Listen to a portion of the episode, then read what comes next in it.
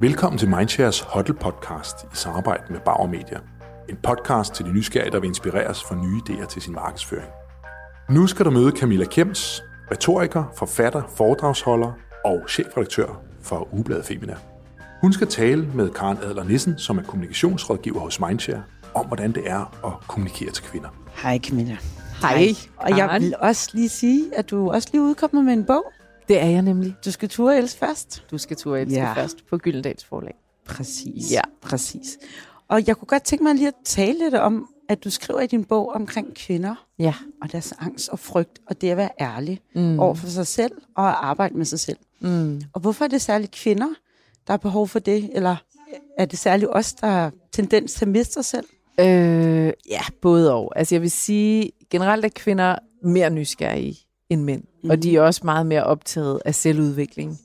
Øhm, og så har kvinder jo nok en biologisk indkodning til hele, det, hele tiden at være opmærksom på, at flokken har det godt. Altså hvis vi ser helt tilbage til oldtiden, så var det noget med, at mændene var ude at jage og skaffe føde, og kvinderne sørgede ligesom for, at basen var i orden, flokken havde det godt, ingen kommer til skade, børnene. Altså vi, vi orienterer os hele tiden i helheden.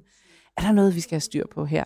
Og i den proces kan vi godt have en tendens til at glemme os selv, mm. og forveksle øhm, det her med at, at sætte os selv først med egoisme. Mm. Så mange kvinder kommer på et tidspunkt til et sted i deres liv, hvor de stopper op og tænker, hvordan er jeg havnet her? Eller har en følelse af, at de har mistet sig selv. Øh, at de simpelthen lader sig styre for meget af andres behov, i stedet for ligesom at sætte sig selv i førersædet og sige, godt, hvad er det, jeg har brug for, for også at være en bedre mor, en bedre kæreste, for at præstere godt på arbejdet osv. Ja. Og det kan drive os et sted hen, hvor vi bliver ramt af stress og depressioner. Og det er jo ikke, fordi mænd ikke bliver ramt af det, men øh, nu nævner jeg i min bog, øh, at 400, godt 400.000 mennesker i Danmark tager antidepressiv medicin, og de fleste af dem, de er kvinder.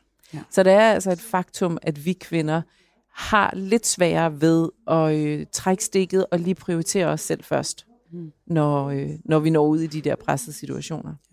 Men nu er vi jo selv kvinder. Vi er det, kan du bedste alder. genkende det? Det kan jeg nemlig. Ja. Ja. Øhm, og, og hvad, ifølge dig, har vi fået det sværere også i dag end tidligere? Øh, Er, er det det blevet mere spørgsmål. komplekst? Ja, altså livet er jo på mange måder Ja. ja. blevet meget mere komplekst. Samtidig har vi jo fået nogle privilegier, som vi som kvinder aldrig har haft tidligere, og det er jo fantastisk, altså at vi nærmer os noget, der hedder ligeværd og ligeløn mm. og sådan noget. Vi er der slet ikke endnu, men vi nærmer os det. Mm. Så på, på mange måder har vi jo fået det nemmere, men det gør jo også, at vi har fået mange flere muligheder. Ja. Mange flere beslutninger, der skal tages hver dag. Plus at vi har fået ansvaret for vores egen lykke. Altså efterhånden, som vi har sagt farvel til Gud og tro og alt det her, så er vi jo selv blevet guder i vores liv. Ja. Og det lægger også et kæmpe pres på, hvad hvis vi vælger forkert? Øh, vi måler hele tiden vores eget indre mod andre menneskers ydre. Vi kigger på alle de her perfekte kvinder på Instagram og så videre, og føler, shit mand, så langt er jeg ikke noget. Jeg er ikke lige så slank, jeg er ikke lige så lækker, jeg har ikke lige så smukke børn, der får øh, 12-taller hele vejen igennem. Altså alle de her ting, som vi bliver påvirket af. Ja. Og i og med, at vi så har mistet lidt et værdisæt, vi lever efter, øhm, så pejler vi for meget i det ydre, og lige pludselig er det så, at vi tænker, jeg er jo ikke glad, jeg er jo ikke lykkelig, øh, eller ikke får sagt fra i tide. Og, og kan vi lidt noget andet, men hvis vi skulle definere den kvindelige forbruger i dag, Ja, yeah. kan du beskrive hende? og hun er jo næsten lige så individuel, som vi kvinder Ja, ja, er det, ikke? Og alligevel det er det så er der jo nogle ting ved os mennesker, som er meget ens. Altså, øh, der er der er jo ikke rigtig målgrupper i samme omfang, mm. som vi havde før, øh, hvor vi sådan lave, kunne lave masse kommunikation ud til alle, fordi så vil alle bare have Nike-sko, eller så vil alle bare se ud på den og den måde. Vi er jo meget mere individuelle i dag, men der er ligesom nogle livstemaer, som karakteriserer de tre målgrupper. Og de yngre kvinder, deres livstema er, at de skal udregne livet. Hvor er det, de vil hen? Hvad er det, de drømmer om? Hvad er det for en identitet, de vil tage på sig? Derfor er de også meget bevidste med de produkter, de omgiver sig med, fordi de er en del af deres identitet. Altså de signalerer, hvem de er til omverdenen ved de produkter, de bruger. Mm. Øh, når man kommer lidt op i årene, så er der et nyt livstema, der stille og roligt presser sig på, når man har fået børn, når man lige pludselig skal gøre karriere, det hele skal ske inden for 10 år. Øh, og det handler om at være i livet. Fordi det her, vi er rigtig presset på tiden og stresset.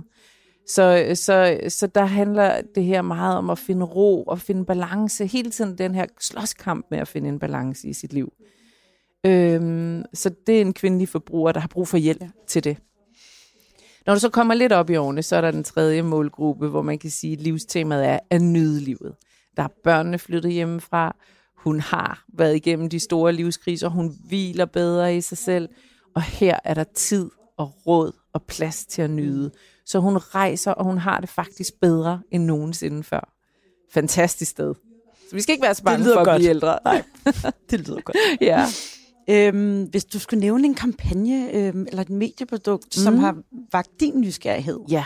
Også i forhold til den kvindelige forbruger. Kan, ja. kan du nævne en? Ja, det kan jeg. Det er godt nok et udenlandsk eksempel. Ja, det er også okay. Øh, ja, det er det, fordi på mange måder, så halter vi lidt bagud her i Danmark mm. i forhold til det mod, vi har, når vi laver kampagner. Mm. Der har været en kampagne her hen over sommeren fra et øh, amerikansk lady shaver produkt, altså simpelthen en lady skraber, som man barberer ben eller hår af under armene. Ikke? Det hedder Billy, det her produkt, og de gjorde det ret geniale, at for første gang nogensinde, så har de haft en kampagne for den her lady shaver, hvor man rent faktisk brugte en kvindelig model, der havde hår på benene. Og det er simpelthen aldrig sket før i, øh, i historien, når du har set øh, alle mulige tidligere Gillette, eller hvad de alle sammen hedder, reklamer, så er det altid glatbarberet ben, når du ser dem. Så det har faktisk været et kæmpe tabu, at kvinder overhovedet havde hår. Men de har undersøgt det, og kvinder har faktisk hår. og de har så også lavet et slogan, der hedder, hvis og når du får behov for at barbere ben, så er vi her. Så det vil sige, de siger ikke, at kvinder øh, nødvendigvis skal barbere ben for at leve op til et særligt ideal. Mm. De anerkender, at det er det frie valg. Men hvis du har behov for det, så er vi her. Og det synes jeg er mega modigt og mega sejt. Og det gik selvfølgelig viralt. Øh, og alle kvinder hyldede det mod, og hvor var det skønt at se, at vi skal ikke skamme os over at være mennesker. Nej. Nej. og have hår på benene. Og have hår på benene, det har vi. øhm, du nævnte også i en artikel, at vi som mediefolk skal, skal være med til at gøre det nemmere for forbrugeren, og tage de nemmere løsninger for at få mere tid i hverdagen. Ja. Kan du give mig nogle gode eksempler på det?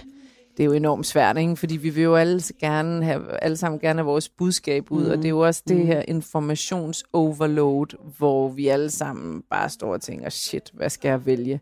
Men jeg tror i virkeligheden, det handler om en klar og ægte kommunikation, og så måske også nogle gange at gøre valget eller udvalget nemmere eller lettere. Altså, øh, jeg fik lige, det var min kollega Anne Axon fra, øhm, fra modmagasinet Inden, hun er chefredaktør der, hun sagde, hun havde læst en undersøgelse, der viste, at når kvinder går ned og handler og for eksempel stiller sig foran en hylde med marmelader, hvis der er rigtig mange marmelader at vælge imellem, så er der faktisk mange kvinder, der ender med at gå videre fordi de kan simpelthen ikke forholde sig til alle de beslutninger, så de ender med måske slet ikke at købe noget. Ja. Hvorimod, hvis de står foran en hylde, hvor der ikke er så mange valgmuligheder, et enkelt og lækkert sortiment, så er det langt nemmere for hende at vælge, og så er der faktisk flere, der køber. Så det er altså noget med at være bevidst om ikke at spamme fuldstændig vildt, men at være relevant. Ramme kvinden i en situation, hvor dit budskab er relevant for hende, så du ikke bare spammer det i hovedet på hende på alle tider af døgnet, på alle kanaler. Vælg med omhu, hvilket budskab du vil præsentere for hende, på hvilket tidspunkt af dagen, på hvilken kanal, og hvad det er for et behov, du så rammer i, i hendes liv lige præcis der. Ja. Fordi det gør, at hun får mindre information, hun bliver ikke spammet på samme måde, og det gør beslutningerne nemmere for hende at tage. Ja, for jeg sad også tænkt over det der med, at vi hele tiden taler om, at det er en kompleks verden, og der ja. er budskaber mange valgmuligheder. Ja. Men har den her medietid tendens også været med til at gøre nogle ting nemmere for os kvinder? Altså, vi kan jo google os til alt, så på den måde er det jo blevet meget mm. nemmere. Vi kan købe noget, 1, 2, 3 klik, så er det købt, så snart vi ønsker os det. Så på den måde er det jo blevet nemmere. Men i og med, at, øh, at vi også er kontrolleret meget ubevidst af øh, alle de her, altså vi, vi bliver påvirket meget mere, end vi tror. Øh, vi er meget mere afhængige af vores mobiltelefon, end vi har lyst til at indrømme så er det jo også blevet sværere, fordi vi er ikke bevidste nok endnu om, hvad det er, der egentlig kontrollerer os. Altså, hvor mange gange vi egentlig er blevet, altså, hvordan vi egentlig er blevet slaver af vores telefon, og spilder måske flere timer om dagen mm. på ingenting, Og vi sidder her og synes, vi har for, for lidt tid, og i virkeligheden, hvis vi bare lagde den telefon fra os, eller slukkede for Netflix, så vil vi have tre timer hver dag. Ja. Og det er ikke engang løgn. Altså, så på den måde er det jo blevet nemmere, fordi der er flere hylder at vælge mellem, men sværere, fordi det bliver sværere for os at vælge, når der er så mange hylder. Ja. Ja, og Camilla, du taler også om det der med at prioritere tid og have tid i hverdagene. Det er det største Øhm, statussymbol lige nu. Og være og i det- stand til det. Ja, og som du også siger, det med at have overskud. Ja. Kan medierne hjælpe, med, hjælpe os med det? Er der nogle nemmere løsninger, som gør, at vi har tid til os selv? Altså, jeg synes jo, overskud? der er rigtig meget godt ved Mm. medier. Øh, hvis du kan styre det. Men Netflix er jo et ret godt eksempel på, at det i hvert fald øh, har givet os noget, en fordybelse tilbage. Det kan godt være, at der er nogen, der ikke læser bøger længere, men det at følge med i en serie, hvor du virkelig kommer ind og kan identificere dig med forskellige karakterer og følger dem over et helt liv, det kan jo noget af det samme, som øh, en god roman kan også. Det kan også vække empati og menneskelig øh, visdom øh, og så videre. Øh, så vi kan da bruge medierne til rigtig meget, og der er der masser af den kunstige intelligens, der kommer nu, som også gør livet lettere for os. Det her med Mhm. at kunne handle ind meget mere målrettet, hvor du måske bare skal tænke eller sige, når du går ind i en forretning, hvad du skal have, og bum, så ligger det måske allerede og betalt ved kassen. 10 sekunder senere, så er du altså ikke, øh, power, altså er du ikke kommet til at shoppe alt muligt, du ikke havde brug for, Mm. og du får det også serveret, så du kan komme ud meget hurtigere. Ja. Så, så der vil være masser af teknologi og medier, som kan, men det handler også om at hjælpe forbrugerne til nogle gange at slukke og sige, prøv at høre, du behøver ikke lytte på os lige nu. Sluk, kig på dine børn, gør det, du elsker, det, der giver dig ro i sindet, om det er havearbejde eller hvad det er. Mm. Øh, og så kom tilbage, og så skal vi nok være der igen. Og det skal vi selv lære at styre også, ikke? Jo, det er rigtigt. Det kunne også være interessant at høre dit bedste råd til, hvordan man øh, trækker stikket midt i strømmen af eksponeringer. Hvad, hvad gør du? Åh, oh, det er et godt spørgsmål. øh, jamen altså, åh, jeg er jo ikke en skid bedre end alle mulige andre, vel? Altså, jeg er så afhængig af min telefon, men øhm, jeg prøver at slukke den. Jeg har meldt bare, jeg har i mange år været medlem af en vinterbadeklub, og der har jeg det sådan, det er mit hellige sted. Øh, jeg elsker havet. Øhm, så det er et sted, når jeg er i naturen, når jeg er i havet eller i skoven, så kan jeg ikke simpelthen være bekendt og kigge på min telefon. Og, og, og jeg tager den ikke op, fordi jeg får kvalme over mig selv, hvis jeg gør det. Så det der med at tvinge sig selv ud i nogle situationer, hvor man slukker. Ja. Simpelthen sluk, sluk, sluk. Øh, men altså, åh, det er skidesvært, ikke? Hvad gør man? Øh, ja, jeg, jeg har også sat mig et mål om at læse en bog om måneden nu, ikke? fordi jeg lige pludselig synes, jeg var lidt for meget på Candy Crush, i stedet for at sidde og læse bøger. øhm, så det har jeg sat mig som mål nu. Og indtil videre, så går det Så går faktisk den. rigtig godt. Ja. Det er dejligt at få bogen tilbage. Det, ja, men, men det, det er nemlig svært. Ja, kvinder finde elsker bøger, det. eller mange mennesker gør, ikke? Og lige Jo. pludselig kan man slet ikke, altså man kan slet ikke holde koncentrationen Nej. længere tid ad gangen længere. Det er så skræmmende. Ja, Virkelig ja skræmmende. det kræver det er en øvelse Ja, at komme ned i den koncentration. man ja. kan mærke, at man bliver dummere, ikke? Og, og det i sig selv gør jo også, at man sværer. Jeg i hvert fald har tvunget mig selv Ja. til at slukke lidt mere. Mm, ja. Til kvinderne derude, Ja. forbrugeren derude, Ja. har du et godt råd? Sådan, øhm, Ja. i forhold til, øhm, hvordan, øh, hvordan bliver vi den bedste udgave af os selv? Eller, Mm. Altså, det synes jeg jo, man bliver at... ved at være autentisk. Altså, ja. jeg tror jo, at hele den her power performance kvinde, som har hersket i mange, mange år, mm. hvor vi skulle det hele på den halve tid, og være lækre mødre, og mm, karriere og alt muligt, bliver skiftet ud med et nyt ideal, som handler om at være autentisk, og turde have sin kvindelighed med sig, og have sin sårbarhed med sig.